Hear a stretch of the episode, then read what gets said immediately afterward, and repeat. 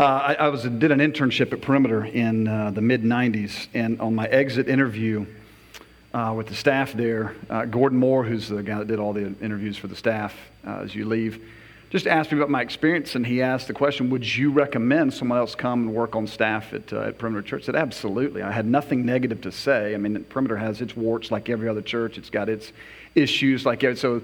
It wasn't that I was silent on all issues. It's just there was really nothing that was a major drawback for me. And I told him, I said, here's the greatest benefit that I received, though. Is as an intern, I went in specifically with a laser focus in on youth ministry, trying to, to direct uh, my knowledge, skill set, et cetera, towards understanding the depths of youth ministry to be able to go away and to minister to youth in another section of the country. But what I got a chance to do was to be impacted by two other pastors on staff in particular, and I shared with him those two pastors. One was Alan Foster, and the other was Mike Glass. And Mike taking time out of his schedule to work with others um, there. He didn't have to do it. He didn't have to invest in me at all, but he did. And, uh, and I am forever grateful for, uh, for the work that he did. You have a great pastor here amongst your midst. One of the things that I loved the most was that he was so ready to confess his sin to me. And I learned, even in my time at Perimeter, that it is not really about those who are a bastion of faith. It really is about us coming before the Lord and saying, I just, I can't. I'm, I'm not good enough. I'm not strong enough. I, am not fast enough. I'm not smart enough. I, I'm not disciplined enough. I'm not whatever you want to put in there enough. And so, God, I just need help. And Mike helped walk me down that path early in my ministry life. And um, I'm just so grateful for it. My wife and I uh, were married while my second year doing an internship at Perimeter, and uh, I shared with the men this weekend. By the way, let me back up real quick. What we've been talking about um, throughout the, this is kind of in many ways the, the cap for our weekend, and, it, and yet it could stand alone uh, on this. So don't feel like you missed out on something, ladies, if you weren't there, or other men who couldn't make it for, for whatever reason. Um, but we sat on really kind of one particular concept and, and one thought, and, and that real thought is really this is that our life before God, what God is really after is not so much our great faith. He's not really so much after us to where we're going to take on the world and we're going to fight the world. We're going to fight temptation. We're going to, we're going to fight everything so that we can help advance the kingdom of God. It, it's not really us moving in a direction and asking God to come and jump on board with us so that we can go and take some territory over for you, Lord. It's not really what He's after. What He's really after is those who come before Him and say, God, I, I surrender to you. I surrender to your will. I surrender my life overall, but God, I even surrender the individual components of my life. When it comes to us battling temptation, is it really about me developing more discipline, developing more accountability? Or is it really about me saying, God, I cannot, th- these eyes lead me into sin so often, so God, please redeem these eyes. This mouth continues to get me in trouble over and over and over again. I continue to gossip. I don't want to gossip. I hate it, but yet I walk into it again and again. So, God, please today take this mouth redeem it, do something with it. God, these hands today.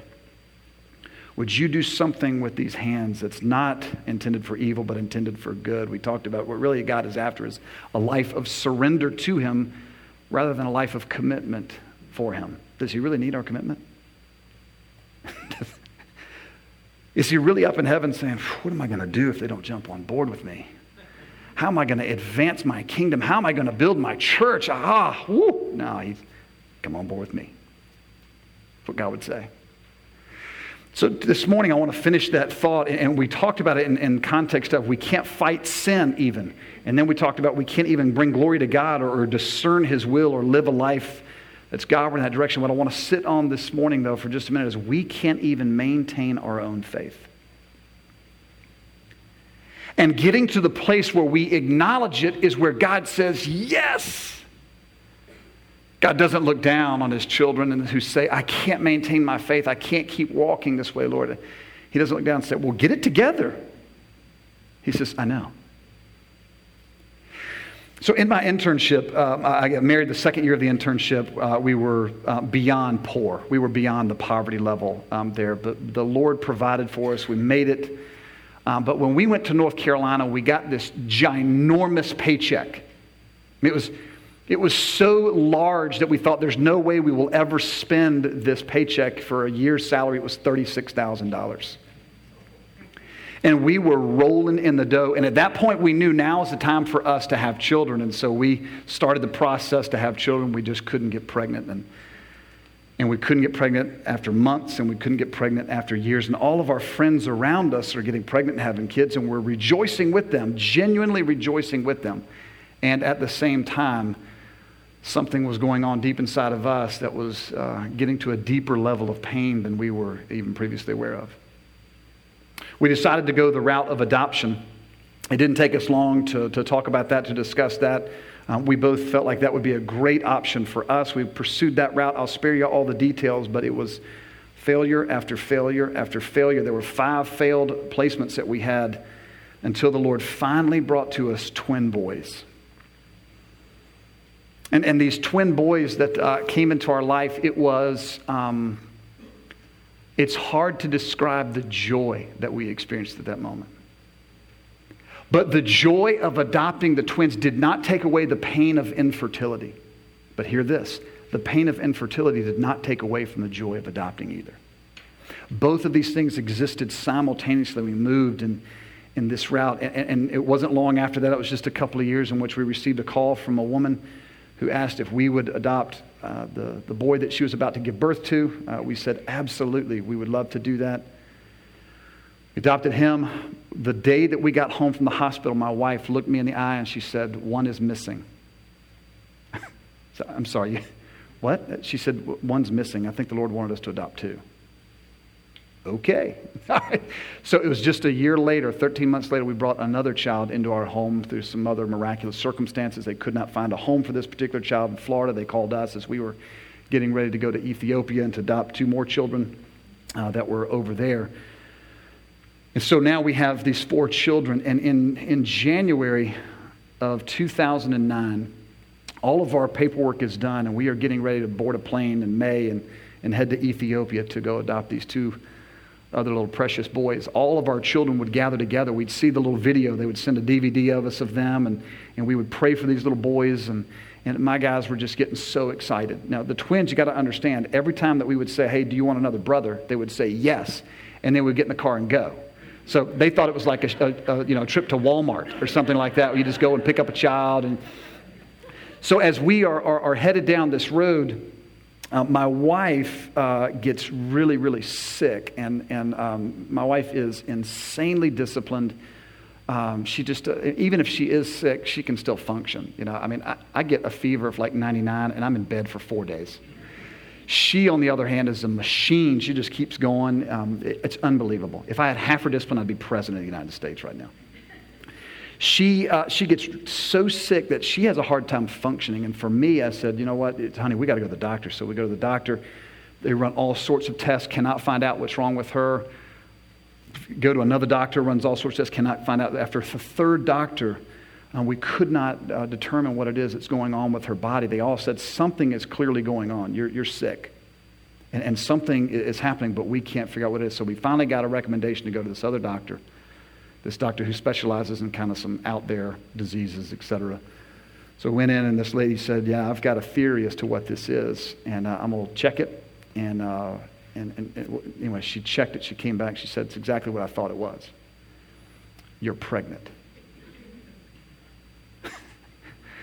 now, my wife is sitting there, and she's, she's saying, apparently, apparently, you don't understand who I am. my wife's pituitary gland had shut down. Okay, it's no longer functioning for my wife. There was the news that we got from the doctors was not only here's why you can't get pregnant, you will never be able to be pregnant. After 10 years of battling infertility, we finally came to a place we said, Lord, we're okay. We're at peace. And then we got pregnant. And so my wife calls me on the way home, and I, my first reaction was, honey, I got to buy a bigger car. Because we, we had gotten a Suburban in preparation for these two uh, uh, younger ones that would come in, and it was the exact amount of seats that we needed. And so now I'm thinking, I'm racking my brain going, Lord, you're going to have to miraculously provide again for us to have some sort of a, uh, like a 12 passenger van. I don't know. You know, maybe a, a, school bus would do fine with us. It's whatever, turbo Twinkie school bus you got going. It's what, you're going to have to do something, Lord. And And so we, um, it didn't change our adoption plans at all. In fact, we said we need to hide this pregnancy from them. We won't lie to them, but we're not going to bring it up to them because if you bring it up, they might say, hey, we need to hold off for right now. So we, we decided to be wise as a serpent and innocent as a dove, not share anything. 18 weeks, we go and I get the ultrasound done, and uh, we had not shared this with anyone until the 15 week mark and uh, began, began sharing this news. And at 18 weeks, we got to go and to watch the little thing. They put it on her belly. You get something gram. What is that thing called? Ultrasound. Not even a gram. I'm terrible. Ultrasound. Yeah, I'm a, I'm a doctor also, by the way got the ultrasound on, and, uh, and so there was the debate. I, didn't want to know what the sex of the child was. My wife sort of did. We were debating, going back and forth, and, and then uh, we said, all right, honey, if, if you want to know what it is, then we'll know. And, and so the, the lady told us, said, well, it's a little girl. So now my mind goes down the road of this little girl with six older brothers above her who are going to rip the head off of anyone who looks twice at her my work would be very easy as a father raising this girl. So, I, I, mean, I had all these thoughts, you know, running through my head right there at that moment. I thought about walking her down the aisle and then whatever other pastor would say who gives this woman to be married, I'd say her mother and I do, and then I would step up and take over the. I mean, all these thoughts and dreams that went on, and uh, just a, a, blast. A week and a half later, um, I got a phone call from my wife, and uh, she said, Something is wrong and I'm in a tremendous amount of pain. I'm heading down to the doctor. Will you come meet me? And I said, Sure. And so I went down to, to meet her, and um, sure enough, our worst fears were, were realized. And uh, she um, was no longer alive. She had died um, at 19 weeks, and because we were so far along in the process, um, we had to deliver her as opposed to uh, just have a D&C. So we went and delivered. It was every bit as beautiful and horrific as you could imagine. I'm so thankful we had a chance to hold her for a little while, though. We had a chance to pray over her. I prayed in the hospital. From dust we came, from dust we shall return. Commit her spirit um, unto you, Lord. That was Wednesday when we went into the hospital. We delivered on Thursday. We had to spend one more night in the hospital. On Friday, we came home, spent the night on Friday, and on Saturday, I boarded a plane to go to Ethiopia to go pick up these younger two while my wife stayed back and dealt with the grief and the, the horror. It was, um, it was her worst nightmare. Here's what you need to know about my wife. My wife, for years, has struggled with thoughts of God is out to get me. And all along in this process, it, it, was she was faced with just day after day as she continued to be pregnant. God was giving to her something she knew she didn't deserve. He didn't have to.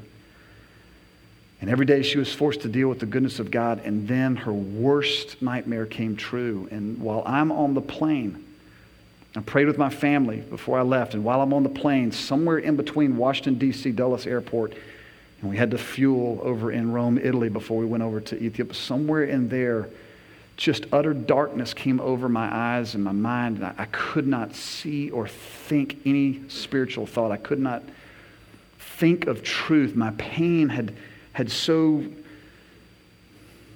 colored everything that I was viewing, and, and I, I just didn't know what to do. I'm a man, so I made the decision halfway through the trip there in, in Ethiopia to just shut down, to compartmentalize, and to deal with this whole issue later on. And so I just shoved it to the side and just moved forward and went to go meet my two new boys. Upon arriving back home, all the questions that my wife had for those years finally came to my mind, and I thought for the first time in my life, what if it's true? What if God really is punishing us? What if He really is against us? I had I had not had thoughts like that in years. I was a, I've grown up in this particular denomination. I've grown up with this line of thinking that God is sovereign. He is in control of all things, and, and you rest in that. And He is, all of His wrath has been poured out on Jesus on a cross. I, I, I could not think about truth.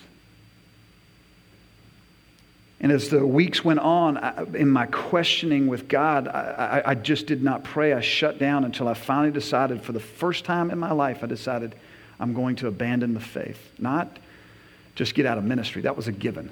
I'm going to abandon the faith. And so I began to convince myself of all of the ludicrousy of the scriptures. I mean, did this guy really get swallowed by a giant fish for crying out loud? Did this really happen? Did the seas really part open? and people walk through on dry ground. Did, did Joshua really put something in the, ground, in the water and it stopped way upstream?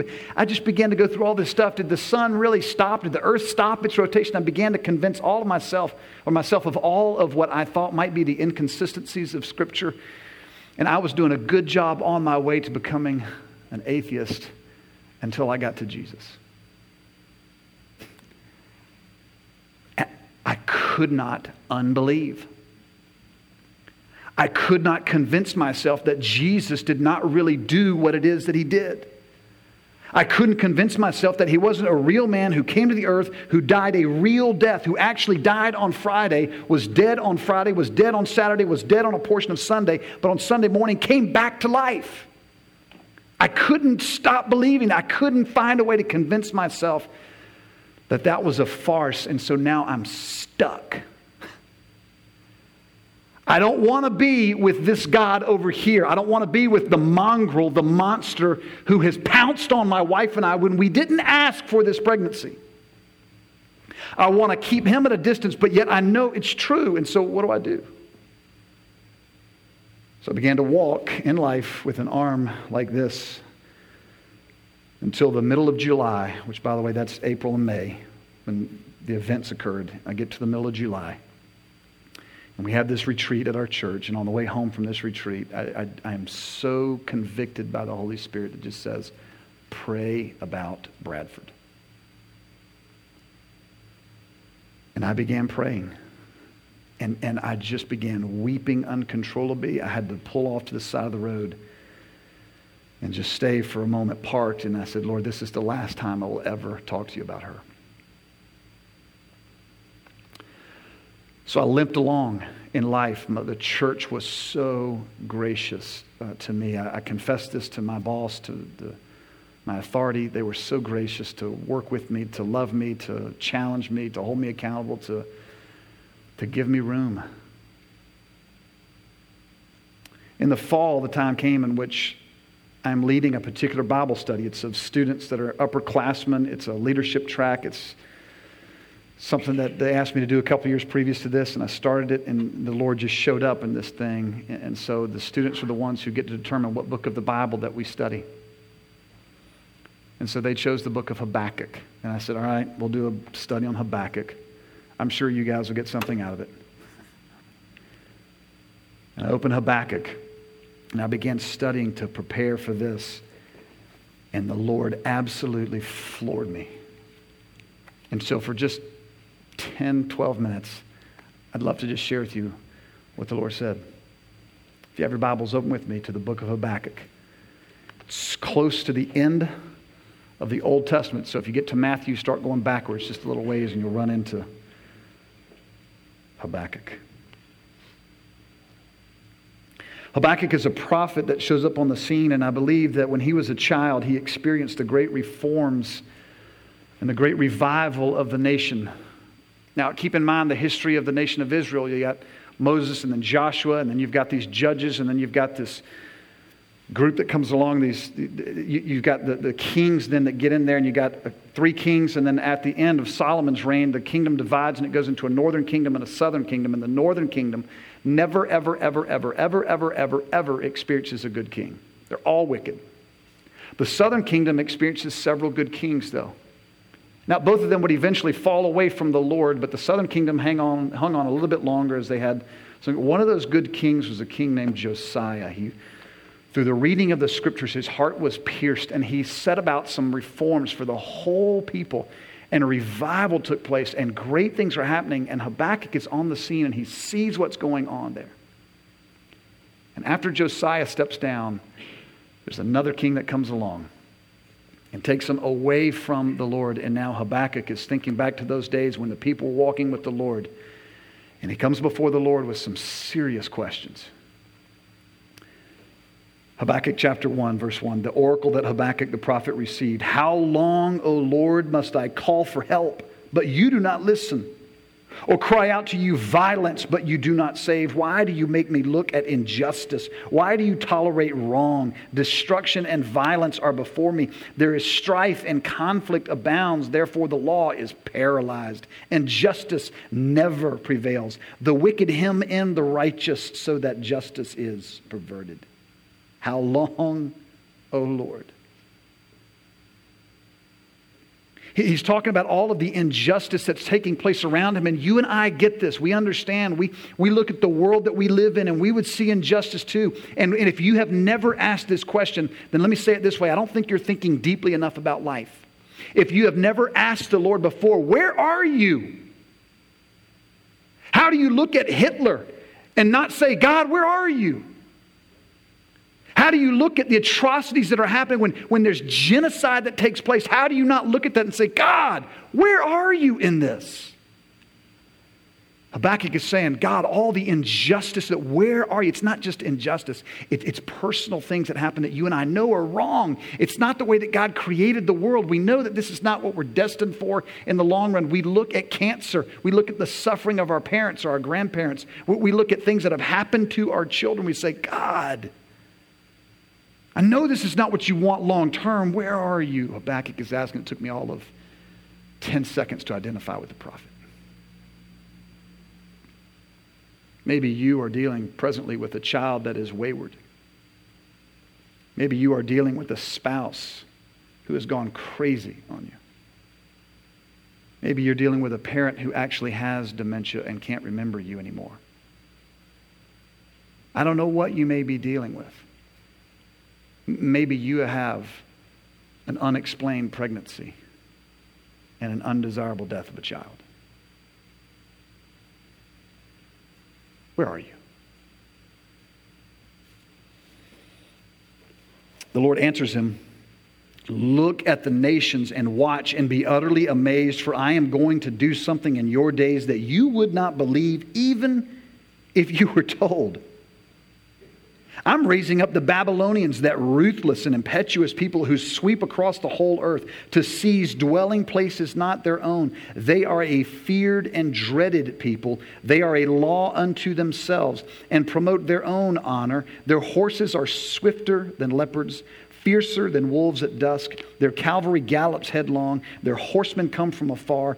They fly like a vulture swooping to devour. They all come bent on violence. Their hordes advance like a desert wind and gather prisoners like sand. They deride kings and scoff at rulers. They laugh at all fortified cities. They build earthen ramps and capture them. Then they sweep past like the wind and go on, guilty men whose own strength is their God.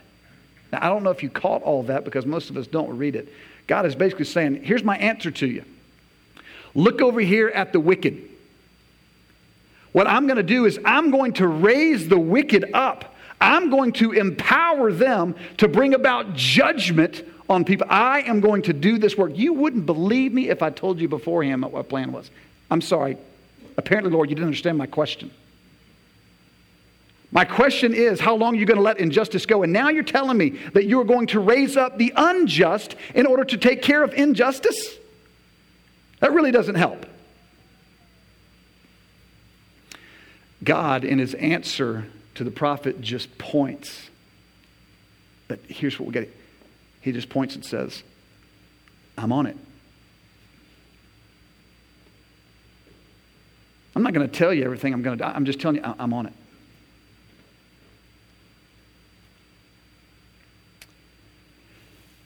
O oh, Lord, are you not from everlasting, my God, my Holy One?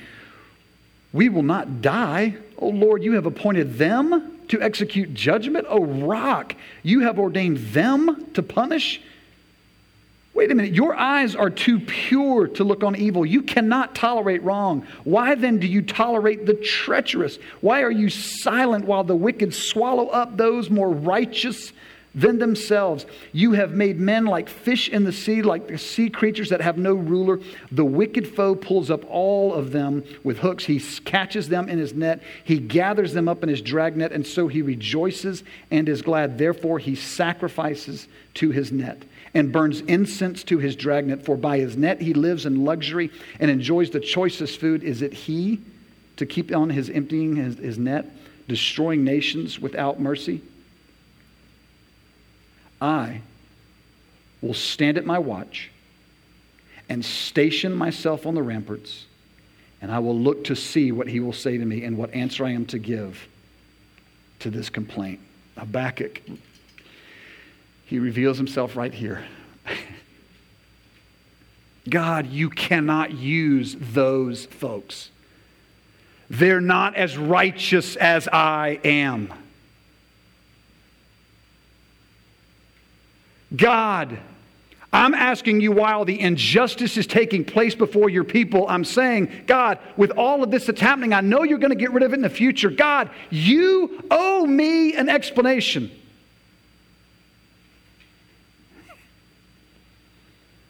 As I'm reading this, I'm realizing back in the fall of 2009 as I'm preparing them, I realized that I had tried to keep the Lord at a distance right here, knowing that I can't get rid of him.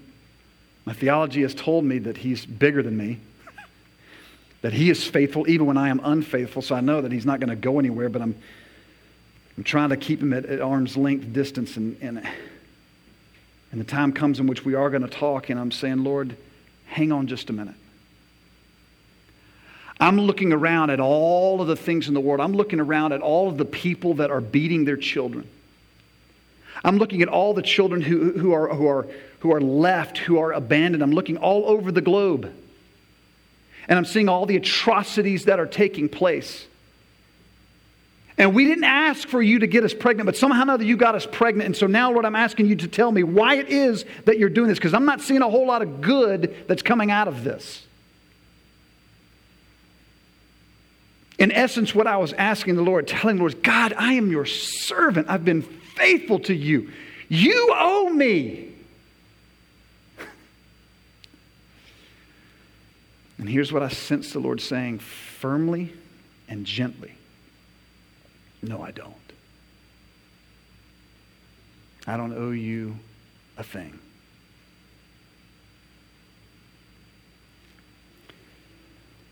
Habakkuk says, I'm going to stand right here. I'm going to wait. I'm going to see what the answer is that you give and listen to the Lord's answer. We won't read all of it. I want to read the first section. We'll actually stop at verse 4. Verse 2 Then the Lord replied, Write down the revelation and make it plain on tablets so that the herald may run with it. For the revelation awaits an appointed time. It speaks of the end. It will not prove false. Though it linger, wait for it. It will certainly come and will not delay. See, he is puffed up. His desires are not upright but the righteous will live by his faith. The first time God points out and he says, I want you to look and just see what it is I'm going to do. The second time he answers him, though, he points inside to the prophet. And he gets down to the depths, to the core of who he is as a prophet. And he says, I'm telling you, Habakkuk, the righteous will live by faith. Three times this is used in the New Testament. I won't walk you through all of them, but it's used in my mind, it, so clearly in my mind, it's used in the context of justification, it's used in the context of sanctification, it's used in the context of glorification. Three big words basically says this how we are made right with God, how we are made more like Christ, and how in the end we will be made perfect. Nothing in us that will be sinful. He says the righteous will live by faith. He's looking at the prophet and he says, You may not understand this, but what I'm telling you is I justify you by faith. Now, when I first read it, I thought, okay, he's getting Habakkuk to come back. And you've heard that statement over and over again, haven't you? It's my faith that got me through it. Your faith will not get you through it. His faithfulness will get you through it. His ability will get you through it. His sufficiency will get you through it. Think of it this way it's His faith that He gives to you that will make you righteous. That will give you faith. What, what Habakkuk realizes over a period of time is this I don't understand everything. I don't have to understand everything. What I do know is this if you choose to do nothing else good for me, I will choose to worship you. Chapter 3, which I won't read because I'm just out of time, chapter 3 is a different chapter. It's a different writing that he has. And what he's saying in this, we don't know how much time passes in between chapter 2 and chapter 3, but in chapter 3, he basically comes to conclusion says this if everything else fails, if there's no cattle in the barn, if there's no stock, if there's nothing else that I have, I will choose to worship you because you have spoken loudly and clearly through the cross. I don't know how God did this. I can't explain it. What I know happened is this at some point along the road, something internally happened in Judith and I, and it did not happen overnight, but something happened where we said, we may never, ever know the reason why God got us pregnant and then took Bradford on home but it's okay. Not it's okay in that it doesn't hurt. It's okay in that it's well with my soul. Today, you, you may be asking the Lord, Where are you? you? You may be asking Him, Do you love me? Because that's the ultimate question, isn't it? The ultimate question from you and I as we look and we see circumstance, we say, God, do you love me? And I think he does with you and I the same thing that he did to his prophet as he points to a cross. He says, You want to know if I love you? I sent my son to redeem your very soul. And if I never receive anything else from the Lord, if I never have any other blessing that would ever come from God, the fact that He has redeemed me screams out, He loves me. Think of it this way just as he was silent with the prophet, Do you love me?